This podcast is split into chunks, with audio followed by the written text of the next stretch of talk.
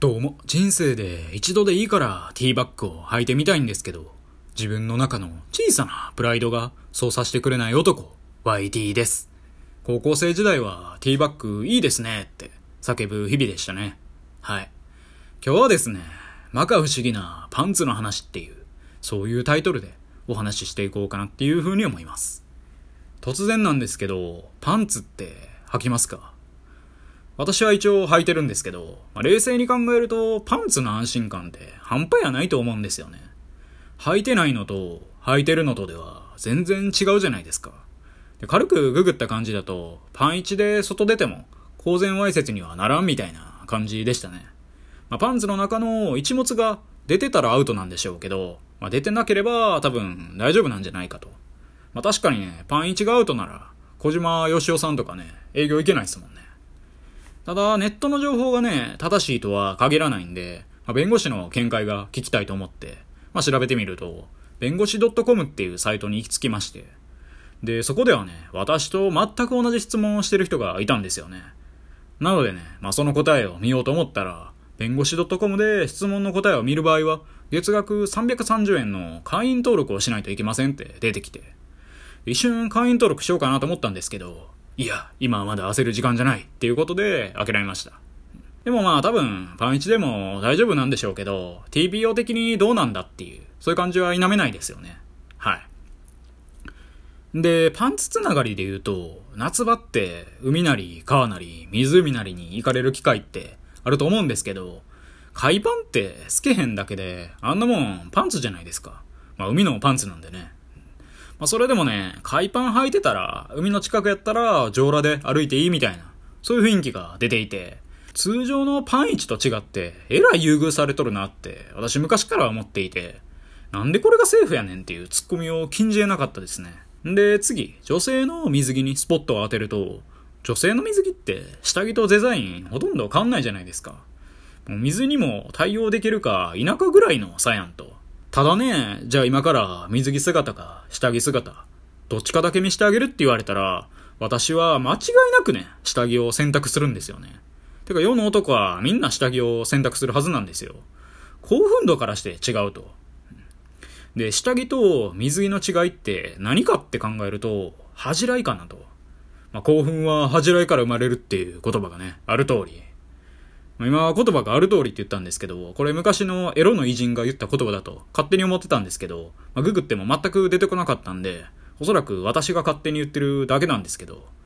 まあまあまあ、それでもね、まあ、やはりね、その恥ずかしいっていう気持ちがあるからこそ人は興奮するんやと。なるほどなと。下着と水着の違いは恥じらいの差かと。まあこれは深いなと自分で思ってたんですよね。んで、次はね、まあ、自分にスポットを当ててみると、私パンツには昔から小さなこだわりを持っていて、それが寝るときはトランクス、日中はボクサーパンツっていうことなんですよね。トランクスってゆったり感が半端やないんですよね。ただボクサーはね、寝るには締まりが強すぎるんですよ。これは私が高校生の時だと思うんですけど、まあ、その時ね、私はボクサーパンツで寝ていたんですけど、なんかね、寝苦しくて目が覚めたんですよね。股間が嫌がってるってのを即座に感じてね、トランクスに履き替えたんですよ。そしたら、もうそれはそれは快適で、これはいいですね、となったわけです。で、その日からね、私は夜寝るときは、まあ、トランクスにしまして。ただ一方でね、日中はボクサーパンツの方がいいんですよね。やっぱり起きてる間ってのは戦いなんで、トランクスだとね、ゆるゆるすぎて、もういろんなものがはみ出してしまって、締まりがなくなると。なのでね、この究極のライフスタイルに行き着いたんですよ。で、これはね、ちょっと前の出来事なんですけれども、私洗濯はね、2日に1回ぐらいするんですけど、まあ朝と夜でパンツローテーションしてるんで、まあトランクスとボクサーパンツをローテーションしてるんで、2日で4枚分も、まあ、パンツをね、洗濯しないといけないっていうことで、で、ある日ね、まあ今日も洗濯するでいっていうことで、洗濯機をね、回したんですけど、回し終えた後ね、パンツが4枚とも、要はボクサーパンツ2枚、トランクス2枚、計4枚が全てね、裏返っていたんですよね。私、まあってなりまして。まあでもね、たまにはそんなこともあるかなっていうことで、まあその日は気にしなかったんですけど、これがね、不思議なもので、それがね、そこから3回続いたんですよね。で、毎回ね、4枚全てが裏返っていて、私むちゃくちゃムカついたんで、もう今度はね、逆に事前にね、すべてのパンツを裏返してね、洗濯機にぶち込んだったんですよ。そしたらね、4枚とも裏返ったままの状態で出てきたんですよ。要は裏返しの裏返しが起こらなかったんですよね。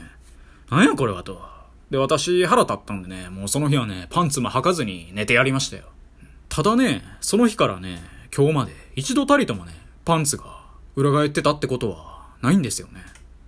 なのでね、まあ、パンツってミステリアスで魅力的だなっていう、そんな話でした。で、人間って生まれた時はパンツ履いていないんですけど、それ以降はね、死ぬまでおむつなりパンツなり履くわけじゃないですか。